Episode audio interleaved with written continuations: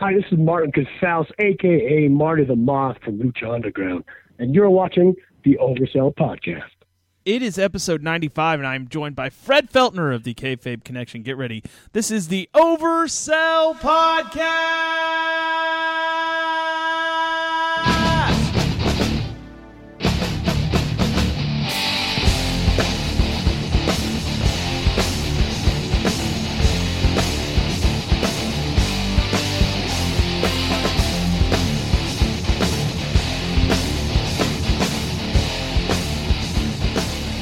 Ladies and gentlemen, welcome to the Oversell Podcast. My name is Derick. That's your cue. I didn't hear the music this time. You didn't It hear the- be oh. going. No, I didn't hear the music. Oh, well, that sucks. Anyway, uh, uh, uh, go ahead and introduce yourself now that we've actually talked a little bit. Yeah, I was waiting for that sweet metal music. Uh, I, I'm with the Kayfabe Connection. Uh, took a little bit of a hiatus, but we're back now. Uh, I've been going on on the Twitter, the Twitterville, uh, and uh, saying some stuff that gets people going. it's, Mhm. it's not usually the the most popular opinion, but it, it's my opinion. So, um, yeah, that's uh, that's what that's what I'm doing these days. Well, the coming up this weekend, we've got it's a WrestlePalooza type of weekend. We have so much going on this weekend. in this in this month really i mean may is insane like it's just crazy dude And it starts tomorrow night with War of the Worlds Ring of Honor, which, you know, Ring of Honor, you know, there's a chance they can start getting a lot of national exposure here with some recent news that Sinclair's buying up a lot of um, uh, different companies. Uh, they just recently bought out the company that has WGN America, so there's a chance for some national exposure there. Uh, I found out that our local affiliate, um, WREG Channel 3 in Memphis, was one of the companies that was bought out uh, by Sinclair Broadcasting. So, you know, who knows? This is this could be a big step for Ring of Honor. And the the only worry I have about it is, you know, now that they're get if they get some sort of national exposure, if corporate is going to have them dictate their content, which you know that that's one thing that the company cannot get away from is their solid wrestling because that's what that company is. It's just a great wrestling company, and let's hope that they don't allow corporate to change that too much. yeah i agree with you i mean we've seen some changes um, i wouldn't even call them subtle changes i mean i remember just one weekend i woke up it was like a saturday morning and i guess ring of honor held a show i forget which city they were in but they did like this friday night show and it's when they unveiled the new you know like wwe has the titantron they have like their entrance ramp and like all the screens and just the lights and because that's always been a huge complaint on my end is even down to lighting. I remember on the ross report jim ross was you know not to discredit ring of honor but as he said it's like it looks like a middle school talent show Mm-hmm. just it, and you have some of the you have world beaters you have some of the best talents in the world um competing in what looks like like he said like you're in a middle school you know auditorium and you have like the kid you know the ninth grader flashing like a flashlight down on the ring like i know that takes resources but you can tell that um you know they're pumping money they're pumping resources into it and as and as much as we like these talents uh, to the casual fan, the casual fan sees what's on the surface and they see those aesthetic, um, you know, those those the pleasing thing that's on the TV or you know streaming on their tablets and phones. So, it, it you know who knows? It's um, it could be a win-win for them, but then you see companies like Impact who, I mean, they don't know whether to shit or widen their watch, and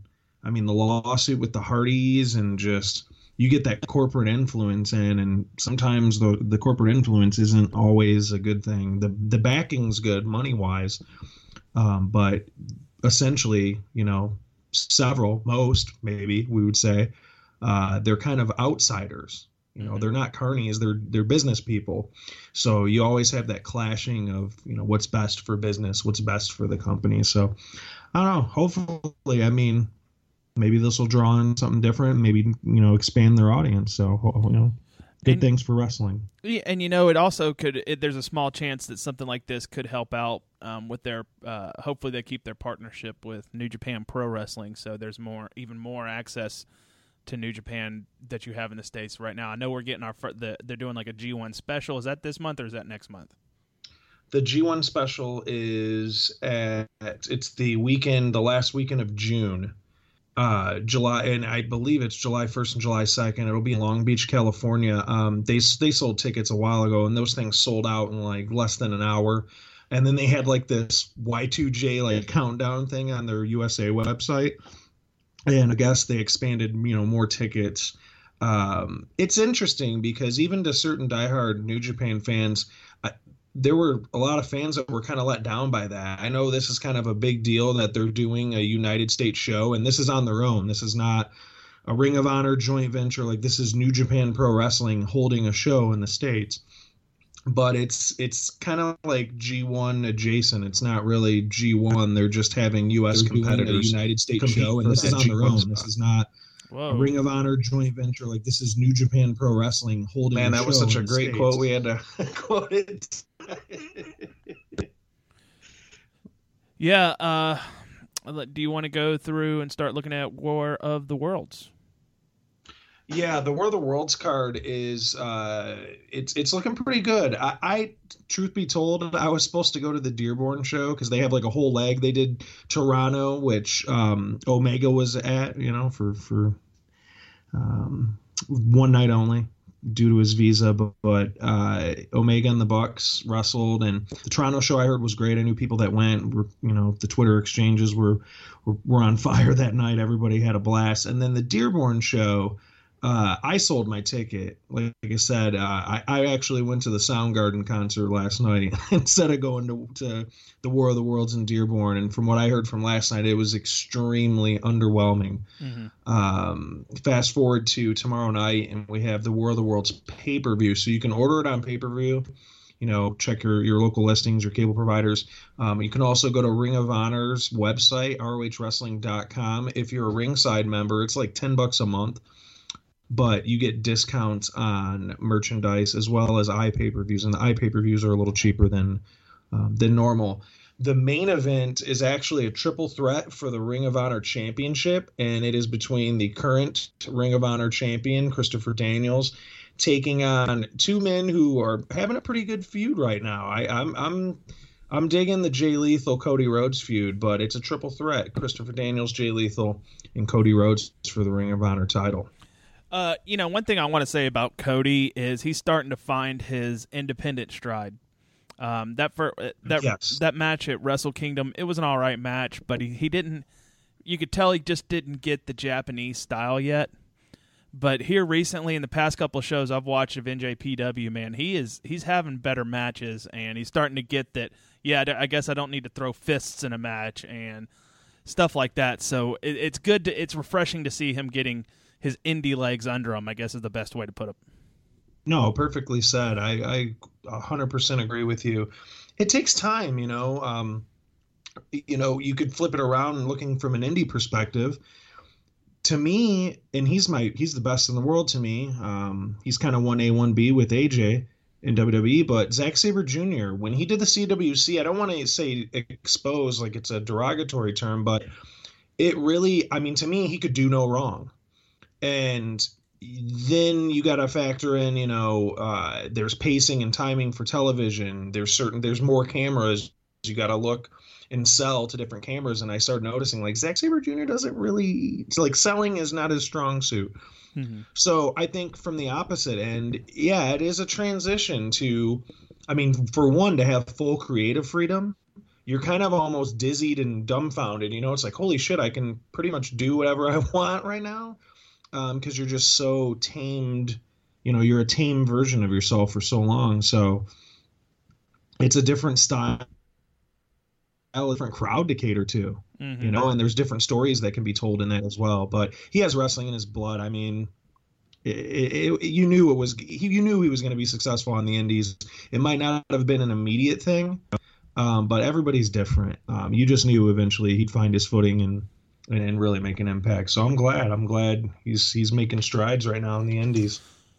Uh, there was something else I just thought of. Um, I hate when that happens too because I usually have a lot of great thoughts. Uh, oh, oh, here's what I was going to ask you. Um, How much did it break your heart when you saw Zack Sabre Jr. join Suzuki Gun? I actually wasn't upset. I was. I it- cried. it's cool. It's it's honestly I I enjoyed it. This is a next step for him. Uh, it, it was kind of an unpopular decision when we found out that not only is Kota Ibushi not going to be around for the finals for CWC, but then you learn that Sabre wasn't, and there was a lot of criticism with that. For me, we're kind of seeing that unfold right now why he chose not to sign with WWE. For one, 205 Live is not even in the top 20 uh, in terms of the most viewed shows on the network. Like they have table for threes and like road ride-alongs that get more viewers than 205 Live. That's not the cruiserweight's fault. That's WWE's fault. But Zack Sabre Jr. just be another indie dude, a British dude on the WWE roster. Now, he he's killing it right now. He's a champion in three different companies and you know you got Rev Pro, you got um, PWG, and you have Evolve, and those are all to me the top. I mean, they're in the top discussions for the best indies on the planet. He's really making strides right now, Mhm. and a feud. Uh, I know we're kind of you, you were talking about Suzuki Gun, but to me the thing about Suzuki Gun is they're an actual heel stable. I know Bullet Club's like the go-to heel stable that everybody references. The Bullet Club hasn't been heel since Prince Devitt, aka Balor, was still in it. Right. They've really not been heels ever since. Uh, Suzuki Gun is an is a genuine heel group. You got Minoru Suzuki, who's um, just killing it right now. He's the never open weight champion currently in in New Japan. Uh, you got Sabre. I mean, there's guys in that stable too that are veterans that he can learn from, and maybe like we're talking about the selling, maybe he can sell a little more. Um, especially now that he's a heel, you got to make the baby faces look great, right? Like Stone Cold says, shine them up real nice, That's shine right. the baby face up. That's right.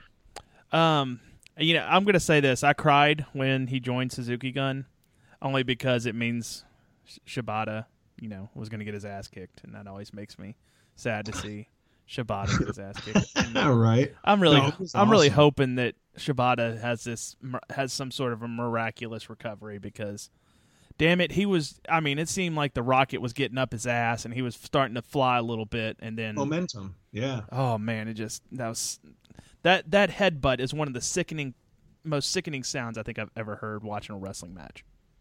Yeah. It was like a home run swing, like just a whack. Yeah, they said people in the audience, um, I think were like getting physically ill at the sound that it made. So, It'd be like such a dick thing if some like ghetto or somebody on the outside says, you got to sell it better. oh yeah. Uh, um. Man. So that was the main event. What else we got on this card for? Uh, yeah, run down this. Uh, I'm looking forward. Yeah, I'm looking forward to this one for uh, the Ring of Honor World Television Championship. You have the current champion, the villain Marty Scurll, taking on a reborn Matt Sydal, banned in Japan, as they say. That T-shirt's awesome. This will be a great contest. Um, their styles are definitely different. Uh, Matt Sydal can pretty much work with anybody. I don't know about you. I'm I'm a Matt Sydal slash Evan Bourne fan Mhm. and um, I, I really dug his stuff on the Indies after he left WWE. So I'm looking forward to this. This should Yeah. be a good one.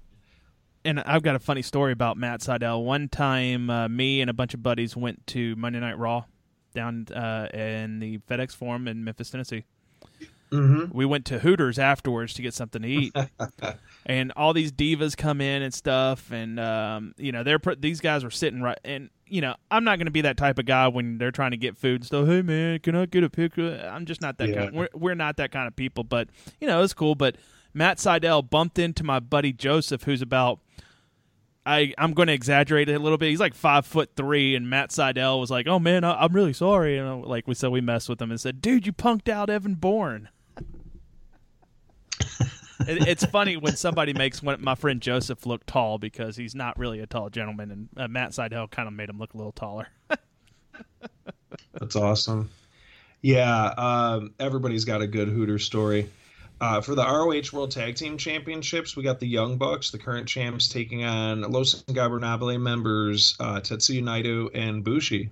So that should be a fun one. That'll be fun. I love watching any anytime I love watching Naito just come out, especially if he's holding some sort of championship because he just doesn't give a fuck. He just fix it, which is great because you know we'll get to it tonight. But there's certain companies that really don't give a shit about their titles. Uh, New Japan actually cares about their title, and right. you know the Japanese crowd is respectful in all facets of life, and especially when you talk about the biggest prizes in wrestling, you know the IWGP titles. And to see Naito just kick it, just he kicks it all the way from the entrance ramp all the way to the ring and I love too how he's kind of juxtaposed with um, uh, uh, Yujiro's brother. I always forget his name, the ticking time bomb, uh, Taka, uh, Takahashi. Yep. Uh, he's like the belt whisperer, so he kind of does the edge, like back in the rated R superstar. He's like almost like caressing it with his face and like his titles. Licking it. He's in a romantic relationship with it, you know. Yeah, yeah, yeah. You know, it's funny when um, I remember when Taguchi was getting, uh, you know, they're in a kind of a feud together, and he was kept sticking his tongue out like at Takahashi. I'm like, dude, this is disturbing. but I do, I will say, I do love watching Taguchi. He, the funky weapon makes me laugh every time I watch funky him. Weapon. I love it. I love it. I love it. Uh, for the ROH six man tag team championships, uh, it'll be Chaos, Hirooki Goto, and Roppongi Vice taking on the current champions, Bully Ray and the Briscoes. That's going to be a fun match. I, I really yeah. like that Bully Ray is teaming up with the Briscoes. I just think that works. It fits. Yeah, yeah it just perfect. Yeah, and the fact that we're we're getting Bully Ray again. Yeah, absolutely. And then this uh, match. Go, oh, ahead. go ahead. No, no, no. I was, just gonna say, Goto to me is a guy that, um, you know, after his match with Shibata, I gained a lot of respect for him because this guy, this guy can go, yeah. and, and it's it's good that he's finally getting some big wins here this year. Yeah, that was a complaint of mine for like the last year and a half. It's just you know, Goto is always the bridesmaid, you know, mm-hmm. never the bride and um, you know he did kind of the silver samurai you know body paint and like he was he's trying to think outside of the box to really kind of just make a character that that resonates with people that makes him stand out. I mean obviously his matches make him stick out. You've you've taken notice you know this past year. But um he really it's like something's missing from him being a top guy in new japan and i i i don't know you know i just i don't know what more he can do to try to get over for him to get to that next step. But I, know, I, I enjoy his matches. Here's what I think needs to happen for him to take that next step. Uh, there, you know, it'll have to be in one of those eight million tag matches you get at a, at the beginning of a New Japan show. I think he needs to turn and leave Chaos. I honestly thought he was going to go heel. Yeah. To begin with. But, but I agree. I mean, he should screw Okada. Dude, have him screw Okada. Ex- my thoughts uh, exactly. Have him screw Okada in the Omega match. Yeah, there you go. And then he and, and, then he wants it. Eh, you know, maybe have Goto could be a great choice to win G one this year. Yeah, I yeah. Mean, they, with, that's a good call, man. Man, there's there's so there's that's what I love about New Japan predicting someone to win G1 this year just seems especially difficult to me. You got Kenny Omega, you you, you got Goto who could possibly win it. You got Minoru Suzuki. I mean, it's it's very unpredictable what they the ways they can go over there. Me personally, I want to see Minoru Suzuki and Okada go at it. That's just me personally. Cause oh, absolutely. That I just think that match would be just as much fun as Shibata Okada yeah, that Dominion card is just going to be nuts. Yeah, man, I, I cannot wait, wait, for that show. And, and I got to thank you again, you and uh, our buddy Ashton or Shaggy. Um, you're the guys that got me into New Japan, and now I think I'm I've become Freddie New Japan. no, man, it's that's. I mean, that's that's the that that's always been the beauty of the podcast. I mean, I pumped so much money into that thing in the last four years, and it's kind of a thankless sort of deal. Like I do it because I love wrestling, and um, and it's not just WWE, obviously, but that's the one thing that's a repayment for the the thing that you do that you're passionate about is to get those compliments and to, to even to especially with friends too have close friends that see this really cool thing that I didn't like force it on you or you know beg you to watch it or hit you over the head with it. It was like a you know a recommendation of hey you know uh, maybe you could check this out. Yep. Cool, you got New Japan World and it's just like and see and this is the thing too because this is a good discussion piece here to ask you about this um, i had different conversations about this constantly um, on the old podcasts uh, this topic here so that i think it might be and correct me if i'm wrong this might be the the the biggest excuse that I always hear from people that are I don't want to call them WWE apologists because I don't want to make it negative if you've only watched WWE. That's fine. We all did. But for those that don't really venture out, typically the the main excuse that I hear is I mean, there's just so much history and storylines, and the belts have changed hands. And like, I don't know the importance of the belt. We'll get to that later tonight. I don't know the importance of the championships or the history or the lineage. And furthermore, I don't know who the characters are. Right? We see it with 205 Live, where, well, you know, we got to have TJ Perkins come out and be a video game guy. And you know we got to have rich Swan come out and dance like he did in pwg but have like a cool catchy song. And how long did it take you just from our recommendation to watch new japan? Because you're obviously you're name dropping people left and right. You brought, brought up a great idea predicting the the g1 and the dominion main event with Goto's interference. Like that's a great uh, sort of call you know a hot take if you will how long did it take you to get into New Japan to where you were you you pretty you you had a decent level of comprehension of what was going on and who people were? It it, it took a couple of months to get into it, but what sold me on it um, was watching Wrestle Kingdom 10 or was it 11? Wh- which one do we just have? I'll get the numbers confused. 11. Okay. Wrestle Kingdom 10 watching Tomohiro Ishii and Shibata absolutely beat the hell out of each other for 20 minutes. I was like, this is great, and that I, I latched onto one guy, t- t- technically two guys. I latched onto Shibata because, I mean, he just seemed like he was just a wrestler that would go out there and whoop ass, I, and I, that drew me to that character. And then I also started watching um, when I started watching Kushida. You know, th- that guy Kushida is just a great worker. You know, he's got the the time well the time killers gimmick uh, the Marty McFly thing, and it, and it, I just really enjoy their matches. So once I I started, you know, I'd only watch those two guys' matches, and then it kind of blossomed in. Well, oh well, hey, wait a minute, you've got you've got this these awesome tag teams here. Like uh, I love the Guerrillas of Destiny. Um, you know, you got the Bucks, and I, it, it, the more you start off, you turn it on as fill. A lot of times, I would turn it on as like filler, just for something in the background then you glance up and there's Roppongi Vice and everybody that that fatal four way tag match they had at Wrestle Kingdom where Trent Beretta had to have broken his tailbone on a on a dive to the outside, and it's like wow. I mean, it, it, once you, like I said, I started off with those two characters, and then just kind of blossomed out, and you know, just started doing more research. And then you start falling in love with guys like Tetsuya Naito, and uh, Okada. Um, Mike is a huge Okada fan, and then of course you're drawn into it from the coolness factor of the uh, the Bullet Club. So just learn it, and, and a lot of it, lot, some of it had to do with the WWE signing the guys they signed because you sign uh, you sign Nakamura. You know, well, okay, well, I know this guy's a big deal. I've heard his name before, but why is he a big deal?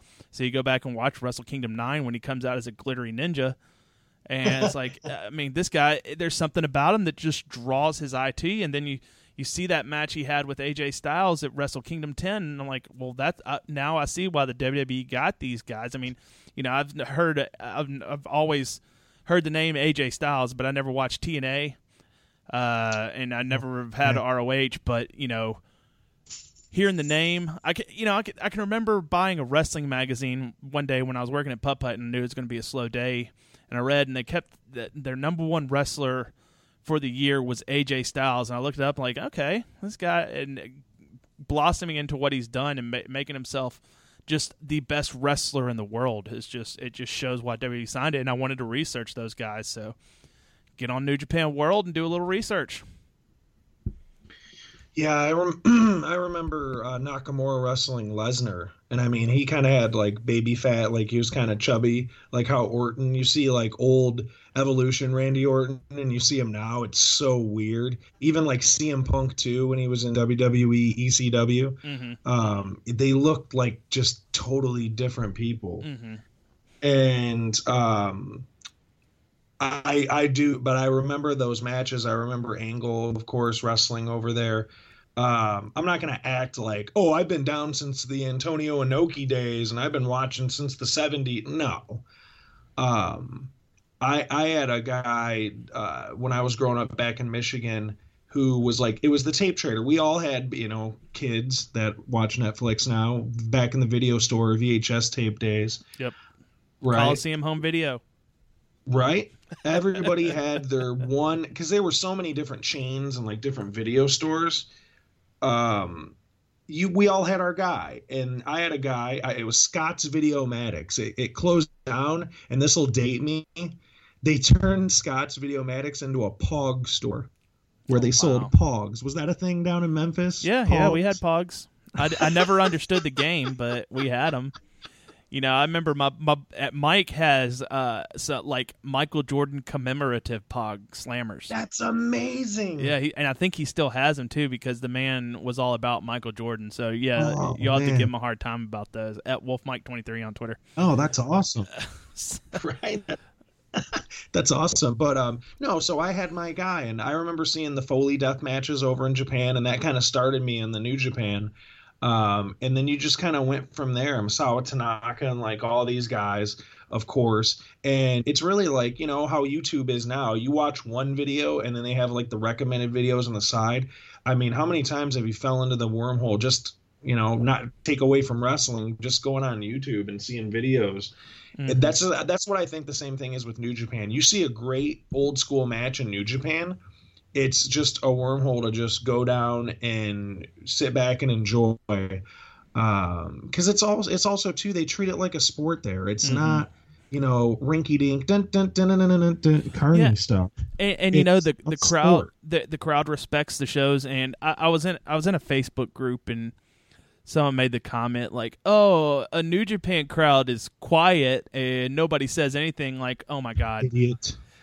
They they actually watch the show to watch the wrestling now they will get fired up when a match gets going but they're not just gonna randomly start chanting CM Punk or something or or J- Macho man. Yeah. We are awesome. Yeah, yeah. Which uh let's get through the we gotta get through the rest of this Yeah. War of the Yeah, Worlds yeah, card. So where were we? we got we So went right, no, that was a good discussion. Yeah, I'm yeah, glad you. I, I'm glad you talked about that because I'm always curious about that, and maybe some of the listeners are too. Uh, this is the match of the night for me. This is a match that I am super hyped about. This is a match involving someone who has a PWG show named after him. Right, he had Black Cole Sun back in the day, uh, but they got Head Like a Cole, and that's coming up the night before Coinkadink, right? Mhm. The night before NXT Takeover on May 20th. And there's been rumors that this guy's going to debut after his PWG match at NXT Takeover Chicago. We're talking about Adam Cole, baby, taking on the ace of New Japan, Hiroshi Tanahashi. Holy shit. Yeah, that's gonna be a fun match. Adam Cole, baby. That's going to be so good. Yeah. Uh, yeah, we got we also have Will Ospreay and Jay White, who uh, Will Ospreay. If you haven't seen the Super Card of Honor match with him and Volador Jr. and the um, AAA guy- or not the AAA, the CMLL guys, uh, that was a fun match. That was like the sleeper match of the night. So um, we got that. We have a triple And- threat. and for, one quick uh, no- oh, another- go ahead. Another quick note for Cole Tanahashi. This could be the last time you see Adam Cole in uh, Ring of Honor. Well, yeah, that's what I'm saying. He's on the he's on the farewell tour. So what is it? Tomorrow's May 12th, the PWG event. He's taking on Sami Callihan, who's pretty much like his main nemesis, one of his main nemesises, and um, PWG. And the, there's rumors they might show up at Takeover. So um, Oh. I'd like to I'd like to see him and Roddy go face to face to end oh my to god. end takeover because like how, just real quick I, as an aside i know we're getting we're trailing off but like i'm my mind is just the wheels are spinning So uh, Itami and Roode for the NXT title to main event NXT Takeover Chicago. Yep. That crowd's going to be hot, by the way, the whole night.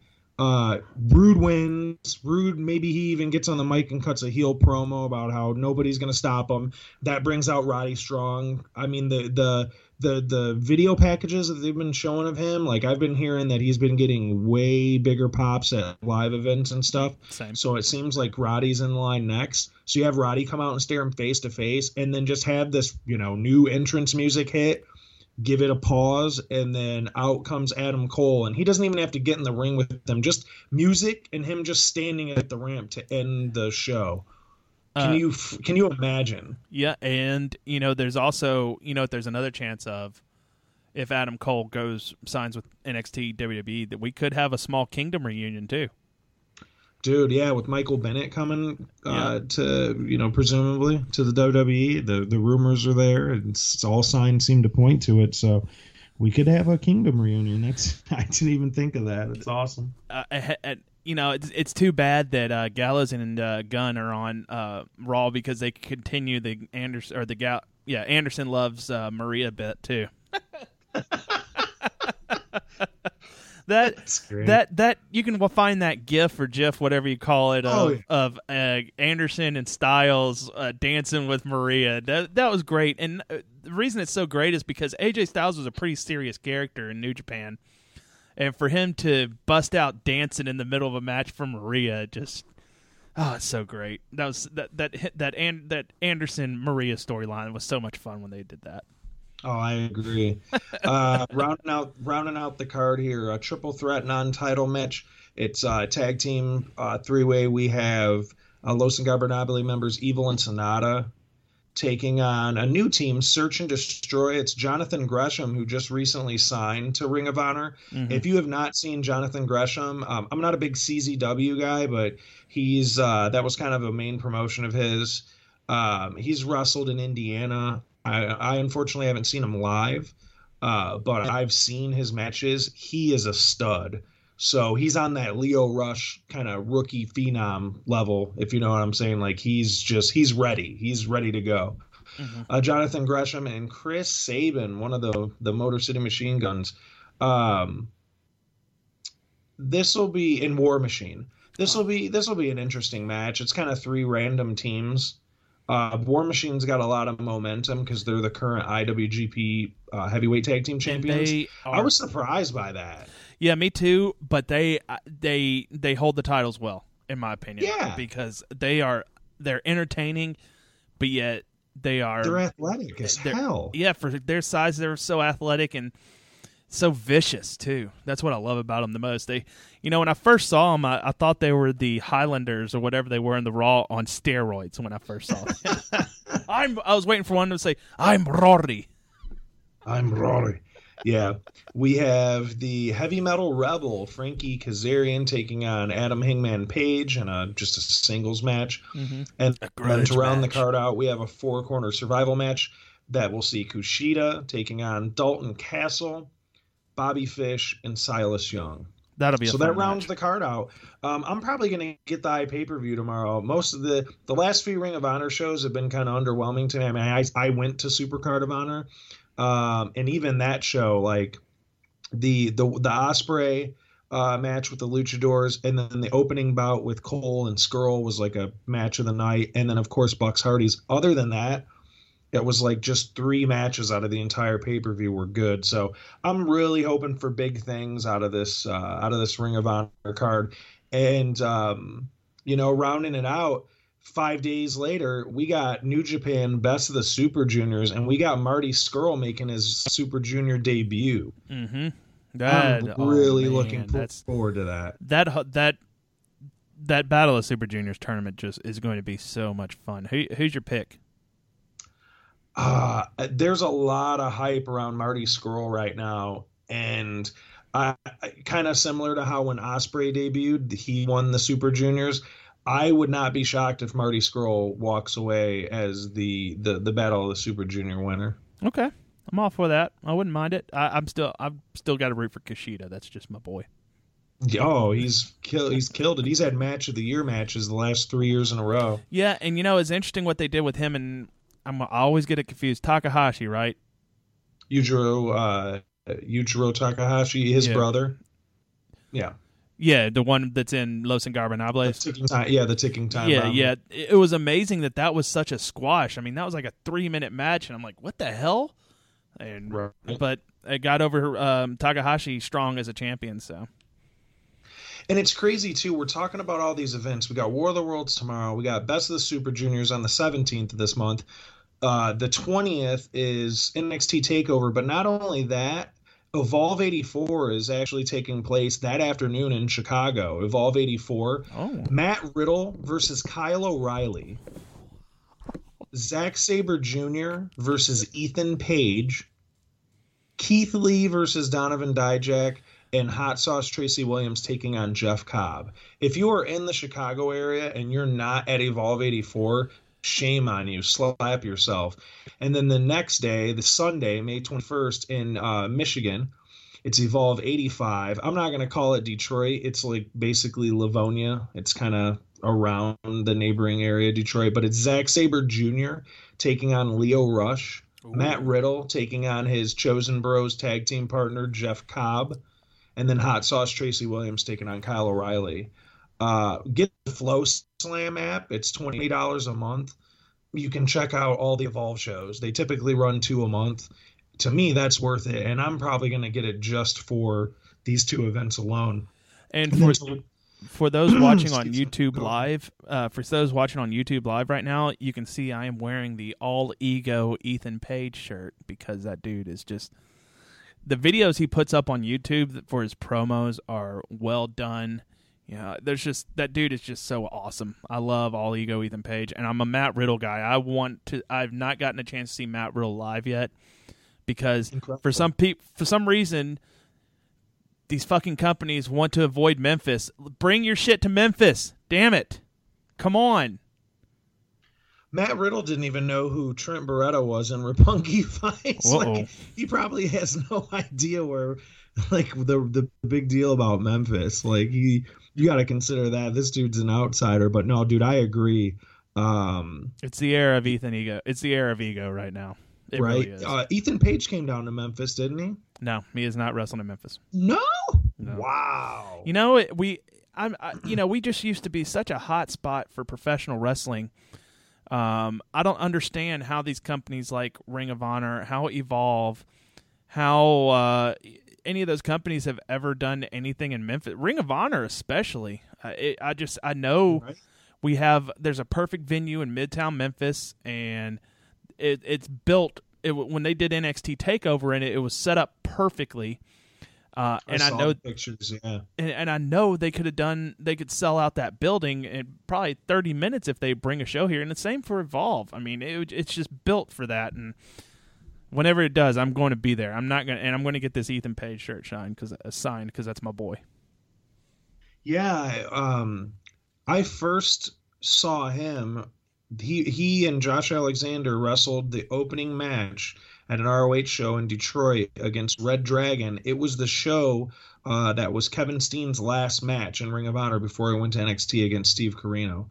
They were the opening match. Like that dates how far back he's really, and he was wrestling even before that. Um, how like the evolution of him which is kind of a fun thing for the indies to really kind of see these guys and him going from this obscure tag team and they killed it. Like they stole the show that night. I've been a fan ever since then.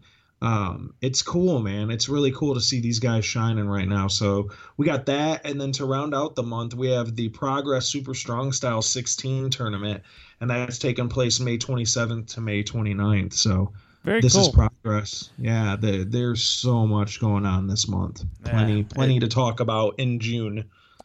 Very cool. Uh, well, next thing I wanted to talk about tonight, and then we're going to get out of here. Um, I wanted to. Uh, this just hit me, um, and I don't think a lot of podcasts have done this. I want to do a state of all the titles in the WWE. Um, let me pull up all the titles so I do because I know my scattered ass brain Right. is going to um, skip some WWE championships list of WWE champions. That'll be fine. Uh, we will start. Let's see. Mm, title history. I don't want current. I don't want title history. I want current titles. Current champions. Current WWE champions. Let's start with the WWE Cruiserweight Championship. It, it hasn't been um, around for that long. Uh, it was kind of hot potato for Yes. um, f- while when it first came along, but now Neville's holding it. To me, there's only one other person that's a perfect cruiserweight to hold that title, and that would be Kalisto. Uh, why he is not involved in the cruiserweight division is beyond me, but I think it, I mean, it would be great. But right now, I think that title is in a, in a good standing. He's won that. He's held that title since the Royal Rumble. He's looked strong and all of his stuff. And one thing I like that they're doing with Neville is he only uses the red arrow when he has to. Exactly. Your your thoughts on the cruiserweight title? First off, I, when I was in WrestleMania uh, in Orlando, they were selling that thing. They sold out that and the New Day belt with like the unicorns, like the special tag team belts. Those two were sold out. Like you couldn't even buy them, but they had one on display. That is a beautiful title. Um, I know those pictures leaked of the black strap, and it it really looks cool. But the purple belt is just cool. You you would have to imagine like the hot potato thing I didn't agree with at first, and maybe to their credit, they didn't really know who the stars were going to be because TJP was not over at all, and that's a shame because he's a great wrestler. But the lineage is pretty good from the past champions. I mean, Brian Kendrick, TJP, Rich Swann, Neville. I mean that that lineage is great. That's a great starting point um, if you're an indie fan, especially, you know the history of those guys. So this title, I, I gotta say, it's being diminished by how they're booking it. Um, word had it that the cruiserweight match and the Baron Corbin Ambrose, like uh, in the Battle Royal, all the opening matches, the the essentially the dark matches, we'll call them, uh, from Mania, they didn't even make the DVD. So that amazing Neville and Aries match apparently didn't make the WrestleMania DVD this year. Oh, and I know who watches DVDs anymore, but just from those marketing standpoints, they don't it I feel like this is going to be a broken record tonight. They don't treat that title or several other titles with any sense of just caution or care for that matter. It's almost like it's and I know this is taking the kayfabe away, but belts are pretty much just props. If you're not a fan or you're looking at it from a business standpoint, it's just a prop. It's not a championship. Like it's a kayfabe prop. But to the fans, that title means everything. Like seeing Shawn Michaels, the boyhood dream, and him crying and like, Mhm. you know, looking down at it. That title means something. I mean, I have I have six titles behind me in the mankind cave here, and I love those things because of what they represent and the history that it represents. You got a good thing going with this cruiserweight division. Try to rectify this. There's no excuse. WWE has the best roster right now that could rival any era in wrestling from an athletic, not really a character standpoint, but from like wrestling, pure wrestling talent standpoint. They have the best wrestling roster ever. So they need to do something with this. And it starts with uh, maybe you axe 205 Live and you split the cruiserweights up, kind of like how they did that stupid supplemental draft. Split the cruiserweights up from SmackDown and Raw. Hell, do I don't know what you'll call it, the shake up again. And maybe even do it on 205 Live so people actually tune in and make that show relevant because they've not made an effort to make it relevant. Maybe on a 205 Live, maybe in a couple months, maybe they can do a, a cruiserweight shakeup and half the talent goes to SmackDown, half goes to Raw. Maybe one goes down to NXT that still needs to be developed or whatever. And I really think that you could do something. Take away the stupid ass purple ropes. Keep the purple title. That's cool. It's different. But let's stop making it like, okay, here's our little gimmick thing. All right, and they got the crew like run. Have you been to a an event and you've seen like it's hilarious to see everybody rush out to like put the purple shit on the ropes. It's just tape, you know. Yeah, they did um, the SmackDown. Uh, the cruiserweights debuted in Memphis. Their first, Mm. the first night was in Memphis. So yeah, Okay, we've seen that. That's awesome. So yeah, that's I mean, so, long story long. I'm sorry, but Yeah. This is one of those divisions that I'm extremely passionate about because I love the roster. I've watched these guys on the roster for up teen years, and to see them finally get their moment and this opportunity of this magnitude, like I, you know, being live at a, a 205 live and having Rich Swann dance to the ring and like Akira Tozawa high five me. Like I, I could never imagine watching PWG years ago that freaking Tozawa would be running down doing the ah ah you know in a WWE going to a WWE ring. Mhm. It's insane. So let's do something with these guys and let's get something going. I agree with you wholeheartedly about Kalisto. Maybe who who on the NXT roster would you throw into that division and mix it up? Oh no, man! I that that no clue, no clue. Dude, there was a picture online and I believe Aleister Black tweeted it out. Oh yeah, that's yeah. Saw with that. Neville oh, like giving him a dirty look at the top of a staircase. Oh man. man, that now that would be a fun program. Let's Oh, yeah. let's move on to the WWE Raw Tag Team Championship that is currently being held by the Hardy Boys. They won it at WrestleMania, in the in that awesome debut they had, and uh, I think this title's in somewhat good standing. Um, the Hardy Boys with it, and, and you know they're getting over on it. Helped one thing the titles did was help turn Cesaro and Sheamus into heels. I do like that. Um, they, they're not hot potatoing them. Uh, and I, you know, for a while you had New Day, then you had uh, who won it after New Day? Who did Gallows and Anderson win it from? Did they win it from New Day? Oh, uh, it was it was at the Royal Rumble and it was on the pre-show. Yep. And they beat did who they did they beat the New Day for the titles? Yes. Okay. So not probably the best transition there, but having the Hardy Boys, I think, it, um, you know, long-standing tag team, probably one of the greatest tag teams of all time, holding the belts again. So I, I, I would say that one's in a pretty good standing too. Yeah, I mean, I just like I gotta be salty about that because I'm a huge fan of of those two. Yeah, yeah, yeah. uh, and to really undersell that build, like it- we'll stick to the title picture, but to me, like it makes no sense why the club isn't a bigger deal. exactly. Like they I even have the that. Bullet Club rip-off shirts. It writes itself. It's not like they teased it. Was it a pay-per-view when Balor walked back and AJ and uh, the club they were all like uh, and waving the two sweet, and Yeah. then Finn kind of smiled and walked away, and they kind of teased it, but.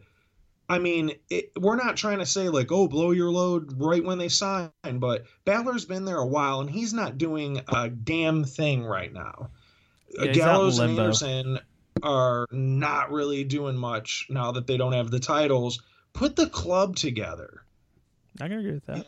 Oh, like it, but to like they should have. They were world beaters in New Japan, and then they came there and won the belts on a on a pre-show. It, that pissed me off. The New Day run ended when it needed to end. Yep. You know, they gave it some breathing room after the they beat Demolition's record, and that was cool. Yep. Um, I don't have any issues with with New Day. So the the thing now is who takes the titles off of the Hardys. Uh, you know, I think they should hold it for a while, and you know, is it going to? I don't, I don't want it. I don't think Cesaro and Sheamus would be a good choice. Uh, I think Enzo and Cass are getting stale to me. At least Enzo is.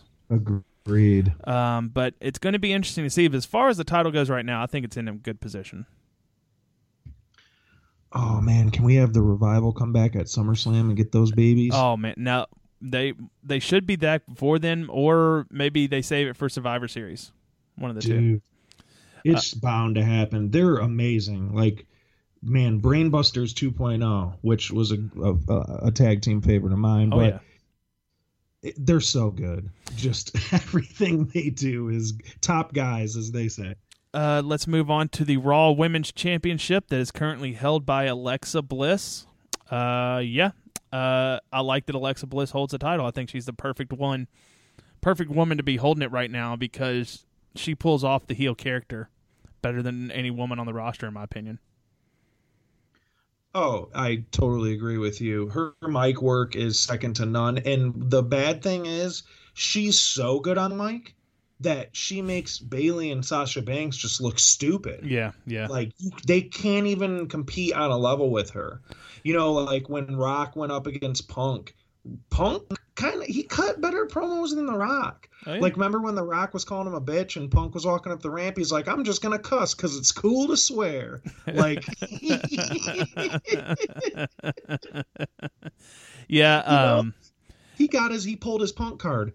Nobody on that roster can talk like Alexa Bliss, and that's just mic work. yeah, and you know, I can never remember a promo that Sasha Banks cut where I'm just like, "Oh, that's awesome." You know, uh, Sasha is just more of a ring general to me. She uh, Yeah. she's a lot more like uh, Bret Hart. Bret Hart I, a lot of people will say Bret Hart was great on the mic. Bret Hart was all right on the mic, but he said enough to back his stuff up in the ring to me. Yeah, he had that just that that voice like that, and like it, he didn't really like command you. Yeah. Uh, um, but you know, we talked about it the last time I was on about Alexa Bliss calling out the stupid ass what people. That yeah. You saw how, and, and here's the difference too. Charlotte's gotten better on the mic. She Yes. before the it got bad. Now she can handle herself. But do you remember the Raw when the crowd just pretty much hijacked it and she was just sitting there, "Come on, guys! Like you're the heel. The heel should not have to to the crowd go, "Come on, guys! Like come on." Heels don't do that. And you saw Alexa Bliss just execute it with ease and got the crowd to shut up with the stupid what chance and got back to business. That I think really hurts the division is just there's certain wrestlers that are just they out wrestle the other women Mhm. and then there's certain women who just out talk the other women. Mhm. So it's it's hard to to look at them all, all on like an even playing like field, you know? Like I don't know. And since she's come up, I think Alexa Bliss has gotten a lot better in the ring to add to her game. So, to me, she I think she was a great choice to win the title, and I think Bayley is better chasing the title. Like it was just they blew their load too soon, and So- I hope no one takes that the wrong way since I'm talking about women's wrestlers, but. I- she speaking, she needed she needed to lose at this WrestleMania. Probably, if it would have been me, I would have had her lose at the next WrestleMania. Then her third WrestleMania, you know, I can only imagine the promos and the video packages that would be built around. You know, she hasn't. She's done everything in the business that she's wanted to do, but she has not won at WrestleMania yet. And then finally, she wins, and the crowd's going nuts. I, it's the wrestling business is not hard to figure out. You know, that's just me, uh, a fantasy booking. But I think, you know, Bayley losing a lot, especially like a big match like that, and then finally getting pretty much doing like reversed Bray Wyatt. You know, you know, dude. But for real, give her Yeah, give her a yeah. big win after a series of losses, or you know, wait a while to give her the big WrestleMania moment because then it'll mean a lot more in the end for us and her fans. That's just me spitballing Well, here. Well, no, you're absolutely right. And to me, out of all the titles, I think the women's title's been handled worse than any title in WWE. Mhm. Maybe the Universal's right up there with it, but just uh, not from the people who've held the title, because I think you could look at the Universal title in that way. But with the women's title, it's really the booking of the women's title Mhm. and you know they force this women's revolution which michael cole look at what a moment you don't have to tell me it's a moment Right? like when stone cold drove the zamboni at the joe and we were in the d losing our minds Yeah, Stone. Or, they didn't you didn't need to tell me in the crowd somebody's like dude this is a moment no one had to tell me and shake me in the crowd and tell me that. I knew it was. Yep. so And- that just that watered it down. And then just the way that they've booked everybody. I mean charlotte and sasha it was at a point where they needed mrs potato head on the title instead of a butterfly or the the red w. Well, just just the whole lord yeah, just the whole her losing it on Raw and then gaining it back on a pay per view. Just yeah, it was it, it, it didn't help that title out. So now maybe Alexa Bliss is going to get a good long run, and i hope so um, we'll move on to the WWE Intercontinental Championship, which is currently held by Dean Ambrose. He won it uh, on SmackDown Live from The Miz on January third, twenty seventeen. Uh, when was the last time this title was defended? Was it at the last? I don't. I know it wasn't at the last Raw or SmackDown pay per view. Um, Mania on the on the the pre-show. Probably. So yeah, that's probably right. So is he past the 30 days uh, lose your title reign by now? Yeah, um, but who cares, right? like fans don't pay attention to that stuff. Um, you would think as many times as the Miz has held the Intercontinental title that he would have beaten Honky Tonk Man's record of 454 days by then. Mm-hmm. You know, by now, like I feel like like the Intercontinental title, it's the same wrestlers over and over Mhm. and oh remember back in the day when the IC title was like the it was the workhorse title Yes. and it was essentially like the number one contender like the next man on deck. Who holds that is the next guy like you're probably going to see him main event SummerSlam or go to WrestleMania the next you know, year and that was back in the day when people would hold that held it were you know to me when you say the Intercontinental Championship and when you show me the white one, I think of Curt Hennig, who's probably one of the greatest workers the WWE ever had. Um, I think about those guys. I think when Warrior held the Intercontinental title and he was the next big thing, you know, it was Yep. it was a great when Perfect. It was great when those guys held it, and now it's just, you know, they tried to a while ago they tried to get prestige back by bringing back the white belt, and it- Cody Rhodes shout out to Cody Rhodes Shit, that yep. was his idea yep, thank you, Cody. That was I'll give him that. That was a good idea, but I mean, it, it Derick huh?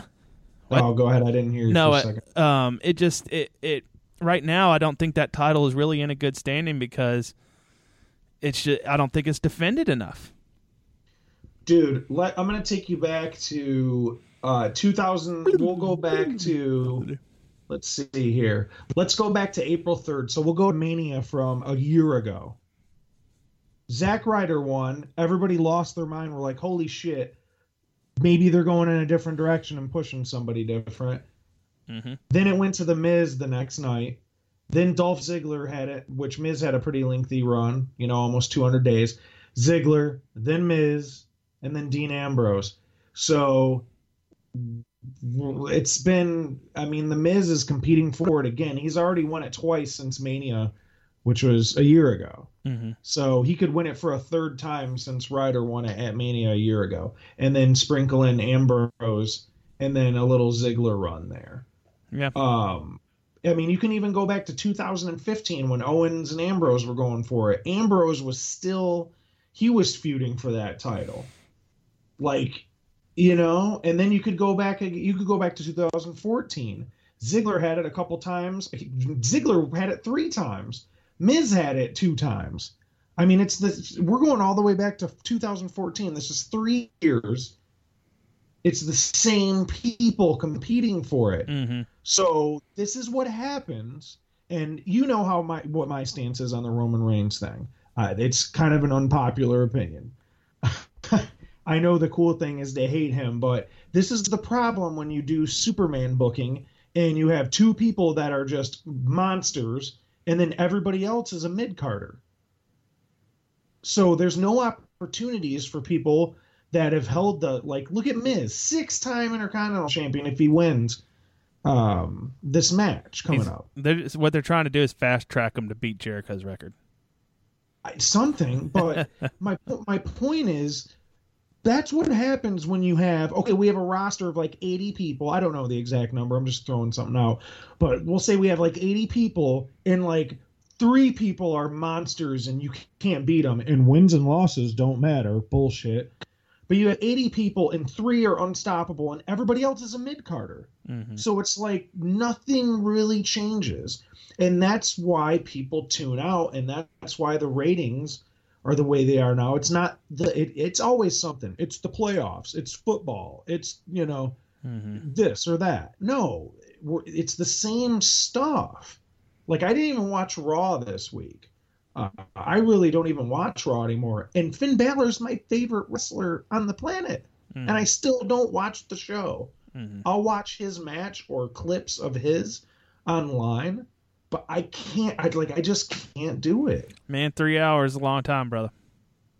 and just I, the glory days of the IC title are no more. So unless somebody new gets the title and they they spice it up a bit, um, like the Ziggler Miz match for the IC title was match of the, one of the match of the year contenders, but you know, hands down. You know, it'd be great if Braun Strowman came back from injury and won the IC belt in a three second match with just one move, and then, and then held it for a year. Wouldn't doubt it. That I'd like that. Let's move on yeah, to um, the vacant WWE Universal Championship title. There's my uh, contribution. Gee, we got what great balls of fire coming up. Is the Universal Championship even going to be defended on this pay per view? Yeah, that's the whole gimmick of their Brock Lesnar finally re- oh. returning to, you know, defend his title. Uh, yeah, which he hasn't defended in 30 days, which he needs to drop it then. but Dude, hey, kayfabe, kayfabe rules. This title to me, um, you know, op- when it first was created, just suffered from bad luck. But I thought Kevin Owens was a great Universal Champion. I was happy that he Excellent. was. Yep. And then them doing the whole, you know, Goldberg five minute match, which I love the um, pre match stuff Kevin Owens was saying um, because I think he was legitimately pissed at this whole situation with the title. Did, did you get that pickup? Did you see all that stuff too? Yeah. And uh, then you had uh, Lesnar win it in what a five minute match at WrestleMania. So your major, this is supposed to be your top championship on one of your brands, and the last two or three title defenses lasted. The total time of all those matches was no more than twelve minutes. Yeah, I mean that thing's cursed, dude. Yeah, um, yeah. And the quality that's been turned out, it shouldn't be a red strap. Like I call it the fruit roll up title. Mm-hmm. Uh, it shouldn't be a red strap. It should be a brown strap because that's been pure shit. The Reigns, I mean, Owens was finally, finally being treated like a true heel. Like remember when he was in the ring and had the spotlight on him and he pulled the chair up and like he was finally That's... becoming that superstar main event top guy, and they strip it for a guy that can't work a match longer than three minutes. A guy that could, is gone. A guy that could never work a match really ever in his career. Put him in the ring for more than ten minutes, and you see what happens. Right. Um. So yeah, title. This title is shit. It is not I, I, don't even think it's worth much more of a discussion. I no. think I think it's go, just crap. Go to SmackDown. But hey, we got Brock Lesnar holding it, but Brock Lesnar is he's, he's a big, strong guy. Whatever. He's a badass, dude. Oh he's yeah. Shut up. Hey, Alistair Overeem thinks Brock Lesnar's a badass too. Right. I went there. Uh, let's move to the SmackDown titles. We've got the SmackDown Tag Team Championships, which are held by the Usos. Killing it. Yeah, uh, I like heel Usos. I really do. Um, I would like to see more competition in SmackDown.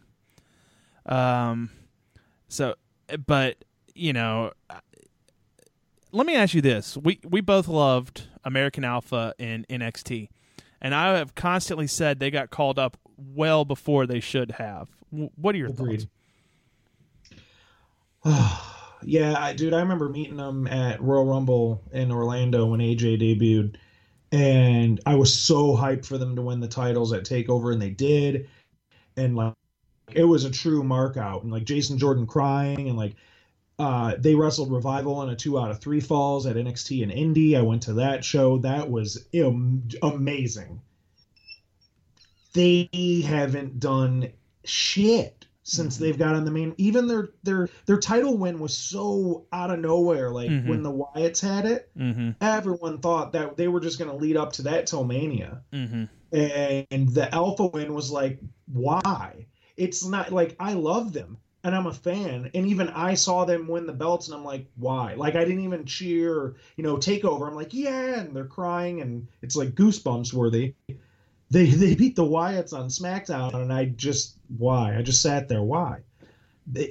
I don't get it. I don't understand why you're just gonna yeah they'll win and then you know they'll lose them. There was no payoff. There was no reason for them to win. There was no payoff for them to drop the titles or to try to get them back. It's almost like they dropped them and then all right, well, you're out of the rotation, so time to give another team a turn. Um, you see teams like Breezango who we're not really clamoring to see them wrestle, Mhm. but look at the look at their skits that they've done the last 2 Mhm. weeks. They're the most entertaining thing in WWE right now. Yeah, that um, the what was it? The uh, what did they do last night? I was watching it and I totally forgot. Or They did like the they were in London, so they did like the Sherlock Holmes Yeah, and Watson kind of rip off, and and they went did to it. the Ascension locker room and saw they they thought they had a girl in there or something because they were screaming. Yeah, yeah. Um, but uh, they did it to the what was the show? Um, Law and Order. They Law and Order, they, yeah. they introduced that, and then you hear. Uh, I think it was, I think it was um, Fandango. He goes, dun Yeah, and then I love their wee wee like the sirens, but it's their voices doing it. like it's, Oh, that is so great. But that goes to show like they have a tag team title match against the Usos Mhm. uh, coming up at Backlash. They want entertainment. Do I think American Alpha can just run circles around the entire roster? Absolutely. They cut funny promos in NXT, but I feel like Vince just doesn't really see value in them uh, as a tag team. I, I, honest to goodness, dude, I think uh, we're probably. I mean, as far as Gable goes, I hope he doesn't, you know, kind of just fall down in the ranks. But dude, Jason Jordan's their guy. I see a lot of potential. I could see him being a U.S. or Intercontinental Champion Mhm. as a singles wrestler, and then they'll kind of play it and see how it works. But dude, he's phenomenal. He's a great wrestler. He's got the look. He can talk. Um, he loves the business. Obviously, he's got the amateur background. Shout out to IU and uh, Hoosiers. But um, I, I honestly see them going a singles route with them. So I can see it too. Let's move on to the WWE SmackDown Women's Championship held by Naomi Feel the Glow. You are the last dragon. You possess the power of the glow. Of the glow. You are, you are. Um, I think this title's doing all right. Uh, you know, they're keeping it on Naomi. Uh, I think, and Naomi's gotten. I've, I've, I've, I'm a little bit better on Naomi than when she was the Funkadactyl dancer, whatever. I think the glow gimmick has been good for her because, it, you know, what it harkens me back to is um, when ECW and they did, um, you know, Al Snow come out with head, and they were handing out bob bobbleheads to, or you know, mannequin heads to everyone, and everyone's dancing like it's a rave or something. You know, it gives the people in the crowd like a kind of that party element, and I, I like it. And I think, I think that title's been doing good. You got a lot of competition there on SmackDown with Charlotte and Becky, and now you got Tamina back, and uh, you got Natalya, who's probably still to me one of the best women's wrestlers they have. So I think this title's actually it has done pretty good. Alexa she uh, won it from Alexa Bliss before the Superstar Shakeup um, back in February. Uh, so yeah, I, I like where, how this title stands right now. Yeah, my only beef is the way that they have the division now with the the welcoming committee. Like, you can't have half the roster be in a stable together. Like, right? You know. Uh, no, like- yeah, that I do get. you know and, and i don't like the fact that that, oh it's a three three on three women's tag at backlash instead of the title actually being defended um but it's a long time coming from naomi i'm so proud of her and happy that she she's on top and her gimmick works. The glow stuff is great. She's got a lot of energy. Kids like it like adults like it. She's athletic. Mhm. she's killing it right now. And i'm so happy that they're building someone up other than the usual you know the suspect. Four horsewomen deserve every accolade title praise that they get. But it is nice to see new stars being built um, outside of just that group. Yep. I agree. We'll go ahead and move on to the WWE United States Championship that is currently held by Kevin Owens, the face of America. What are your thoughts? No, the face of America gimmick. It's so incredible. Have have you seen the meme with uh like you know how on the floor they'll have like images and stuff and for owens the face of america is like a gi- like it's his giant face on the floor when he comes Yeah, that's awesome. That's awesome. ramp. someone made a meme with that that was like when you accidentally use the front facing camera on your but no, he um this gimmick is great. I think, and I know Cena did it already, but Kevin Owens should do the open challenge, and I believe it was a very intelligent guy who said that uh, Kevin Owens should do this open challenge, and who comes out none other than Mike Bennett. Hmm. I think that was you. Oh, was it? So- oh, I- hey, you yeah. know, I can prove I'm intelligent now because I have to wear glasses. There you go. You're a smart guy. No, but yeah, I, I the U.S. title, John Cena. Sorry, haters. He made that title must see. It Yep, was the agree. title. I agree. You they could really do with this the same thing that Jay Lethal did with the television title and Ring of Honor. I mean, the Jay Briscoe had it at one point, the main title at one point, while Lethal had the TV title. It was like I could give a monkey's ass about a Briscoe match. Like I'm psyched on this Jay Lethal TV title run. Like who would have Mhm. thunk it? Mhm. That was the most important title there. So I see like with especially with the whole Orton shit and the the non-existent Universal title, the U.S. title. We we've been we've been down on a lot of the belts. Do you think the U.S. title is the most prestigious right now, or it's at least the most prominent, like the most important? I guess. Yeah, I, I think it's the best title picture they have right now. I guess is the best way to put it. I got yeah. So especially if um Kevin John or blah, blah, Kevin Owens, I almost said Kevin Cena. Especially if especially if Kevin Owens is going to have some sort of open challenge to where you know you, who knows who you'll get to see. I mean, just imagine this. Imagine this. You're watching you're watching SmackDown. Kevin Owens hit, hits uh does his open challenge and you hear Adam Cole, baby. Just just the something like that happening, and the look on his face because then they could go into the history that these two guys have together. It's an you know it's another great thing they could do, along with Mike Bennett. So, and I love the I loved when Cena was doing the open challenge. You know, we got um, a great match out of John Cena and Sami Zayn. Uh, that Sami Zayn had a damn separated shoulder the whole match. You know, um, Right. I, I, Yeah. that that was great. Uh, you know, I'm not the biggest Cena fan, but what he did for the United States title elevated it greatly. You know who I'd like? I mean, we're probably going to see AJ Styles get the U.S. title. Um, I like the vest, like with the red, white, and blue. You know, I think he should drop it to is Baron Corbin. That'd be good. That'd be good. Corbin, I'm telling you, Corbin's right on the cusp. They're about. Yeah. He's about to get a rocket up his ass. Oh yeah, It's coming. deservedly so. Yeah, I agree. He's. He, I think he has stepped his game up, uh, and he, and he's just kind of being himself. Yep. He's just a dick. Go back to Ring of Honor. Go back to Evolve, you idiot! I never wrestled in Evolve. Go back to the NWA. Go back to Smoky Mountain. Yeah, there you go. Go back. Go back and walk. Go back to Watts. yeah, long. Um, getting through the discussion. Yeah, the United States title I think is the best, best booked and most prominent title they have right now. Which leaves us with the WWE Championship, which is currently held by the Arsonist Randy Orton. Let me let me ask you. All right, how much would you pop if Jinder Mahal somehow beat Randy Orton for the WWE Championship? I don't know how he's doing with the crowds and everybody else. Jinder Mahal is over like Rover here in the Mankind Cave. Like, if if this dude gets the one, two, three at Backlash, I might rip my shirt off and do snow angels on my living room floor. like, I'm gonna be super hyped.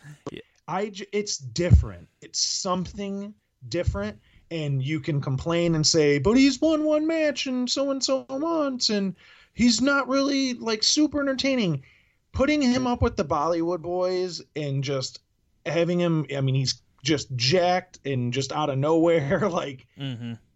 I'll be honest when he took the photos like he had the photographer with him after he stole the title and he was taking photos with the belt I'm sorry and this kind of goes back to harkens back to that it's just an ornament or a prop he Jinder Mahal looked like a champion with that belt he Mhm. looked like I saw him with the belt I'm like he needs to win it just from him taking the pictures with it. I agree, like he's not putting on five star matches in the ring, but like fuck, did Goldberg when he had the Universal? So I really think they have something with Jinder. Um, I think it's lazy, which like most of their booking with their titles, But as far as a character, I think it's lazy that Jinder is anti-American and blah blah blah. And the more he talks, it's like I, uh, I kind of side with Jinder. like, That's kind of I'm funny. gonna be giving out a USA. Like I, I kind I see where you're coming from, Jinder. Um, you're not a heel to me, but I, it's just such a lazy route with him. So I, I just want him to be a badass, but he's a believable badass to Yeah, me, dude. Especially with his build now. Um, they have something special with him and, and the the Singh brothers. We'll call them now. I won't call them the Bollywood boys, but I am praying to the wrestling gods that Jinder Mahal wins the title at Backlash. I don't think Yeah, I It'll don't think he will either. but heart wants it to happen. I really hope so. Okay. Well, we got four more titles we're going to get through real quick here. We have the, um, it's still new, the WWE United Kingdom Championship, which is currently held by Tyler Bate, which is going to be defended at NXT Chicago against Pete Dunne, right? Oh, I'm so ready for that. I think that's going to be a great, fun So match. Uh, the bruiserweight Pete Dunne taking on Tyler Bate. Um, I, I, you know, it's it's new, so I guess um, we can say that um, class is still in on it, right? We don't really have. I mean, right now, how many times have you seen it defended on television? I don't think not many, but uh, you know, it, right now it's gonna. I'm to give it the eye for incomplete. I agree with you. Like I just did my I did my final grades today actually and dropped them off and we have uh we have a grade like F, but it's FW. And so it's not like the student failed, like did all the work and failed. It's the student that wasn't around and failed. Ah. So you give them an FW. Like Tyler Bate is awesome. Yep. Um, I actually got to see him at uh, the Progress Show in Orlando during Mania, and that title's beautiful. First of all, I love that. That's a beautiful looking title. But why did you have it and have this whole tournament to not do anything with it, or even have it defended on a show? hmm it's just like it's WWE is almost like quick let's like get all the indie guys out of the market so we can all have them in WWE cool now we have the most talent we've ever had in the history of our business. Now what? I don't know. Make a couple titles up? Make this purple one? Make this UK one? I don't know. Yep. Um, like it's am I wrong like, no, you're right. Um, let's move on to the NXT Tag Team Championships, currently held by Akam and Rezar, the authors of Pain. Uh, yeah, I've always, I've never had a problem with how they've treated the NXT Tag Team titles. No, absolutely not. Um, I mean, in hindsight, you could look back at Vaudevillains winning it in Brooklyn, and you're like, eh. Yeah. Or like, man, the Ascension had like a year long reign with them, and you. I guess it's just the main roster booking. You can't really discredit because the Ascension was tight when they Oh were yeah, NXT. they were badass They were awesome. So, the, but the lineage, you look at all the title holders that have held it. I mean, I'm shocked that Enzo and Cass never won them. Yeah. That was the one team where you're like, man. But currently, no. I mean, I'm I'm not a big Authors of Pain match, but I think what's indicative of their talent is, I mean, look at that match at the last takeover. That that was match of the night. Yes, sir. That tag team triple threat Yes, sir. um, this ladder match is going to be a banger. Uh, I can't wait for this. I cannot wait for this match at, at Takeover. Like I'm super hyped for the whole card, but for those those tag titles to be on the line, and um, it's looking like Heavy Machinery is going to be just jumped immediately up into a feud with them. Uh, I don't see DIY winning them. So, uh, what are your thoughts on the Heavy Machinery team? And if, do you think they're tag team title worthy? Uh, to be honest, I don't know who the Heavy Machinery team is because I haven't watched NXT in a while. It, it, it's so that hard. answers that. I It's not your. It's not a jab to you. That's just It's well, there's just so much new. damn Like, wrestling. they're brand new, just right. in your face. Like, hey, we're gonna challenge for the titles. I was the one thing I'm excited for is the return of TMDK whenever that happens Oh, or TM61. Uh, Yeah. We'll move on to the I think probably right now has the title that has probably some of the best lineage in it in the WWE, the NXT Women's title. I mean, that title is probably the is so well protected. You've got Asuka who's held it for 405 days. And look at the other people that have held it while they're in NXT. They're some of the best women's wrestlers on the planet. Charlotte, uh, you get Sasha Banks, of course, and Bayley. So I mean, when those are your champions, and now you've got Asuka, who is just just so much more destructive than all of them put together, and it's just looked like a beast holding that title. I think I think this title is just very well protected in the WWE. I 100% agree with you. And I'm going to recant my previous statement that the United States was the best title. The NXT women's title, to me, has been handled perfectly. Uh, look at all the best matches. Like, I think that's the bottom line. The the lineage, like you've said, of the champions um, and the reigns, but also look at the the kinds of matches, the quality of matches that have been put on for that title. I think it's uh, it's a mile difference from the other titles to the NXT women's. Um, Asuka has had, to, in my opinion, uh, this run's been impressive. Uh, I don't think she's had like five star matches. No, not like, at all. Not you know, all. like Bayley and Sasha, and you know, even like Becky and and and you know those matches that she had. Um, Charlotte and even like Charlotte and Italian and stuff like that, going all the way back to that but the reign has been impressive. I mean, she's surpassed Goldberg's WCW undefeated level. Like that title means something. So to me, that that title is that's the best thing they got going for them. If you're really in this title discussion, you can't argue against that. So And last but definitely not least, we have the NXT Championship title currently held by Bobby Roode. He's held it for 103 days. Um, he defeated Nakamura for it at NXT Takeover San Antonio earlier this year. And this is another title I think that has been very well protected. I mean, they ha- haven't really hot potatoed it. And look at the people you've had held it. You've had Bobby Roode, Joe, Balor, uh, Nakamura. Did not? Yeah, Nakamura did hold that title, right? Or am I? Or did he never win it? yeah, no, I hear you, man. It. I mean, do you remember the first match for the NXT title?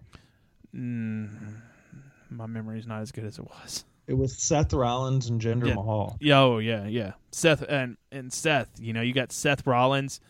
Uh, Bo Dallas was a great NXT champion as well. Um, so yeah, I think this title has done really good in its lifespan. And how long has NXT's been around since pretty much the network has? So that's what three or four years now. Uh, it's like five years. Yeah, Um, but yeah, you go all the way back to Rollins and go all the way up to Roode. Now, I think the right. My dog is growling right now for some reason. He's sad. He's like, Dad, stop talking about wrestling and we'll be we'll Play be done in a few minutes, Guinness. right, right. Need to drink a Guinness. Uh, but um, anyways, yeah, the the the matches that have been put on, I feel like the right people have held the title. Yep, I There's agree. certain titles where you're like, man, why didn't this guy win it? To me, the NXT men's ch- title, I feel every person rightfully held the title. There's not. Can you think of a person in NXT that, man, I wish they would have had a run with the belt, Uh, man, not no, not not really. right? Can't think of anybody. No, I can't either. Very well done.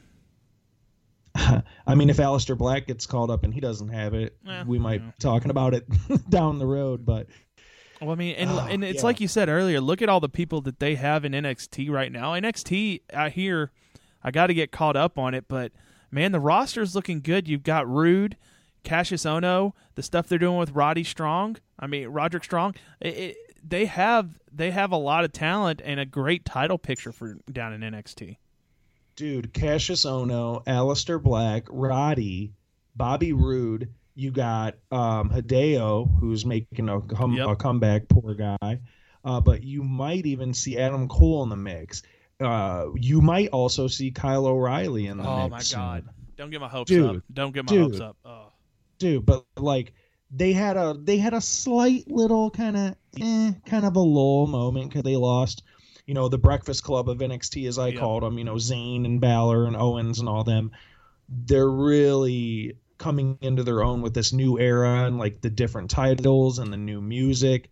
It's a new it's a new era in nxt and the future is bright and especially with that title too. The four names I just rattled off, all four of them can easily hold the title and put on great stellar matches. So NXT is in good hands, and those titles have all been, to, in my opinion, I think all the NXT titles have been handled perfectly. I think so. I think so. that is going to be it for this week. Uh, thank you for listening and down. Oh fuck! Well, we're not done yet. Hold on. As we like to end every episode, we like to do superstar of the week. So, Fred, I ask you, who is your su- superstar of the week? Man, I honestly, this is one week where I'm kind of at a loss. Um, I'm gonna go ahead and just, I'm gonna give it. You know what? No, I'm not at a loss. I'm gonna give it to Jinder Mahal. Man, he got the one, go. two, three on Randy Orton on SmackDown. Um, and I still have my background photo on Twitter at the letter K F A B E connection. My photo is still Jinder Mahal. hoisting the title upside down, so it's like the Miz microphone with the M instead of the, instead of the W, with his dress shirt on, hanging out of the limo. Like that's iconic. We're gonna look back ten years from now and be like, dude, time stood still when Jinder Mahal. stood So- up in his limo with the belt upside down. I am Jinder going. Mahal. I am going to go with Jerry Lawler. There you go. So What I got happened this week, man? Tell them. so uh, yeah, I was um, I met up with a friend of the show, Dustin Five Star. Um, we I was gonna he's gonna help me. He was helping me with some diet stuff, and just wanted to get together and talk with him, and, and also get lunch with him because I like talking to him. He's a very nice guy. So we go to um, Jerry Lawler's barbecue restaurant in Cordova on Germantown Road, out there by the Super Target for those in Memphis. And we walk in. I didn't even notice the people sitting at the table. So I go in and place my order, and I go sit across from Dustin. Then I look, and there's downtown Bruno. I'm like, what the hell, downtown? What's downtown Harvey Wippleman for those um, WWE fans that didn't watch Memphis wrestling?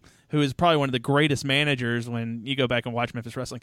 But it, it, so I see him, and then I realize I'm sitting next to Jerry Lawler's girlfriend, Lauren McBride, and then on the other side is Jerry Lawler in a Superman basketball jersey and basketball shorts. I'm like, holy shit, Lawler's here. So, you know, um, we it was great. Uh, the food at this restaurant was awesome. Uh, they have a sweet barbecue sauce that I put on my barbecue sandwich, and they season their fries with barbecue seasoning, and it was so good. So when I mentioned that, Lawler actually hands me a sweet potato waffle fry to try and some dipping sau- uh, dipping syrup they have for them. And my God, they were delicious. I don't really like sweet potatoes, but this one, I'm not going to tell the king that I don't like sweet potatoes. I'm just going to man up and eat the sweet potato. But Just gonna Andy Kaufman him. yeah, that's right. And uh, but um, Dustin introduced us, and when I and you know I've been to Bruno's house and I've seen him a couple of times and talked to him, and uh, you know I have to wear glasses now, and he's like, "Oh damn, Derick, I didn't even realize who you were, man. You changed your look and all," and, and it was great, and got to take a picture with those guys. So meeting lunch with Dustin Starr, ended up having lunch with Jerry Lawler. so that's why he's my superstar of the week. The man gave me a sweet potato waffle fry. Did you talk to him at all? While Yeah, you, while um, you guys had lunch. you know, we uh we were talking about all sorts of things and um, you know, as he was leaving, he was waiting on Lauren and I asked him, um, did you get to see Guardians of the Galaxy 2 yet? And he's like, No, is it good? And uh I was like, Yeah, man, I was and I broke down what I really liked about the movie and um and he told Lauren, Hey, he saw uh he saw Guardians of the Galaxy, said it was really good, and then um, I asked him if he was going to see Wonder Woman next month, and you know he's kind of down on how the uh, DC movies are treating the DC universe. So he doesn't like the costumes that they're doing and stuff like that, and doesn't think Gal Gadot it makes um, is going to be a good Wonder Woman because you know he grew up with probably the Wonder Woman, Lynda Carter as Wonder Woman. So you know it was a, it was great to just sit. I was talking to Jerry Lawler about fucking comic book movies, you know, and when are you going to get that chance again? That's awesome, dude. Yeah. and he was very nice and easy to talk to. And there's another guy that was talking to him, and you know we got uh, you know I'm surprised he hasn't seen Guardians of the yet, just because I'm sure he's you know he's going to want to support his buddy Dave Batista. So, which if you haven't seen Guardians of the Galaxy, folks, go see it. I saw it twice this past weekend. It was so good each time.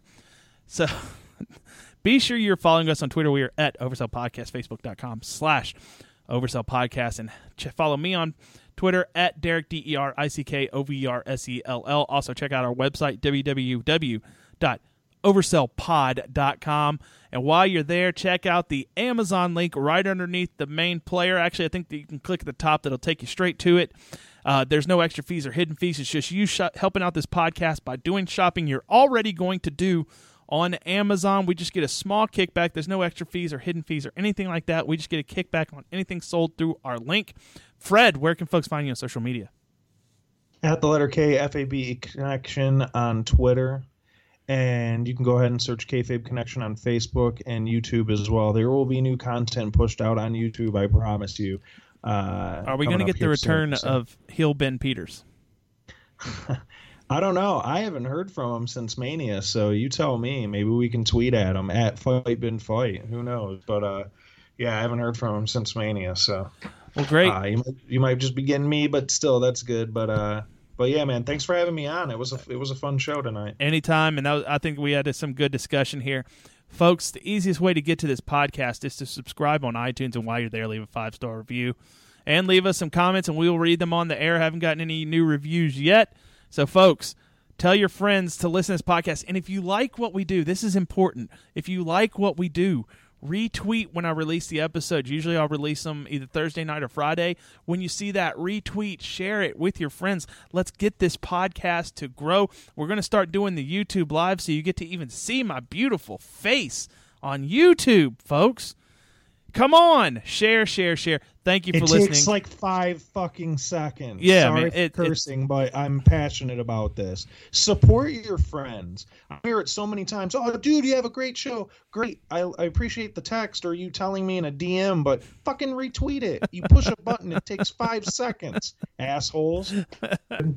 All right, and thank you to Shark Dropper. They are our network. We want to thank those guys over there and check out sharkdropper.com. Doppel Avenue Hurt, Paralyzed, so many great fictional podcasts. Also, Word of the Bay, and all those great podcasts they do. And thank you to our host, Blog Talk Radio. All right, well, folks, we are going to get out of here. Deal with it, as Batista would say. Folks, thank you for listening. This is the Oversell Podcast.